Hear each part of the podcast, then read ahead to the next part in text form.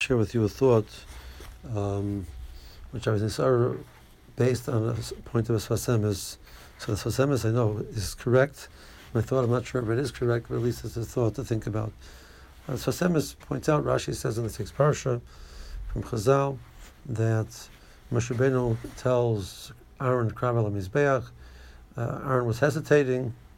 He says, Loma Taboish, Um, why are you embarrassed? Why are you uncomfortable? Uh, this, you've been chosen for this role. Uh, Aaron hesitated because he had been acquainted with the Chet HaEgel, and therefore he, would, he didn't feel that he was roy uh, to bring the Karbonis. So, and be the one who's going to bring the Shechina down to Klal Yisrael. So he he hesitated, and Moshe told him that no, uh, this is this is your role the simple reading of Rashi and Chazal is that even though you have done so, and therefore that is a, you have a valid point to to be hesitant about that you've done something inappropriate, and uh, maybe do not deserve to bring the Shekhinah down. But no, that that is your role. But the Sfas Emes says, with maybe a little bit of a chassidish twist, he says, the reason why you've been chosen is because you you were about tshuva. You were chayte with the Chet HaEgel um, and you've done tshuva, and yes, you are very uncomfortable with that. You're embarrassed about that, and that's exactly what a person who's done a Averis has the mila that he's a bush, that he's embarrassed with himself. A person who doesn't has never done a beris can tend to be somebody who has a, uh, a, a more self confidence in, in, in, his in his rights and his role, etc. And that's not where the Shekhinah comes. The Shekhinah comes with the person who sees himself as being unworthy and being lowly and not not being arrogant, removing their gaiva. And the, the process of hate and tshuva uh, allows for one to feel like that.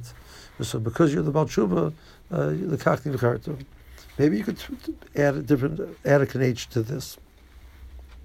The purpose of the Mishkan is, after the Klal done the Chet according to way Rashi learns, the Rishonim will follow Rashi, the Rashi Seforno, etc., that the Mishkan was only given uh, after the Chet Egel, even though it's written in the Torah before the Chet Egel, but really Mukta Torah, and it was given as the response to the Chet Egel. Prior to the Chet Egel, there would be no need for a Mishkan. Um, the Shekhinah would be in every place, etc. After the Chet Egel, process of Mishkan.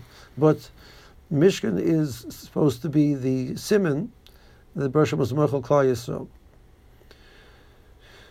So Klal has done chet, and Klal feels that they, maybe they don't deserve the Shekhinah to come back to them. Like Rashi brings that the, the Klal said, we, we, to Moshe Rabbeinu, we knew that it's we know that it's our unworthiness due to the fact that we were chayte, which is preventing the Shekhinah from coming.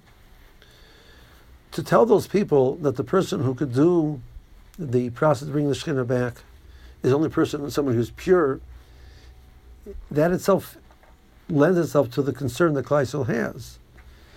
You see, if you do hate, you can't be the person who brings Shekhinah. You can't be part of the Shekhinah process. You're not worthy enough. So maybe we're not worthy enough either. But if they see that the one who brings the Shekhinah is the one who, who, who he himself was a chayte, and even so, he can be the vehicle to bring the Shekhinah, they understand the, the, power of tshuva. They understand the power of, even though you were the chayte, even though you were the one who brought this chet, terrible chet upon you can turn around and become the individual will be the source of Shekhinah. So it's a tremendous lesson in the power of tshuva, in the, the, the purity which one can attain even after chet. Uh, it, it shows you that kapora is possible. And if the whole purpose of, of the Mishkan was to show that kapara is possible, the best person to do that is Bedavka Aaron, who was part of the Chet. He's Bedavka, the one person who can bring the kapara back to Klal and teach Klal that important lesson. Have a good Shabbos.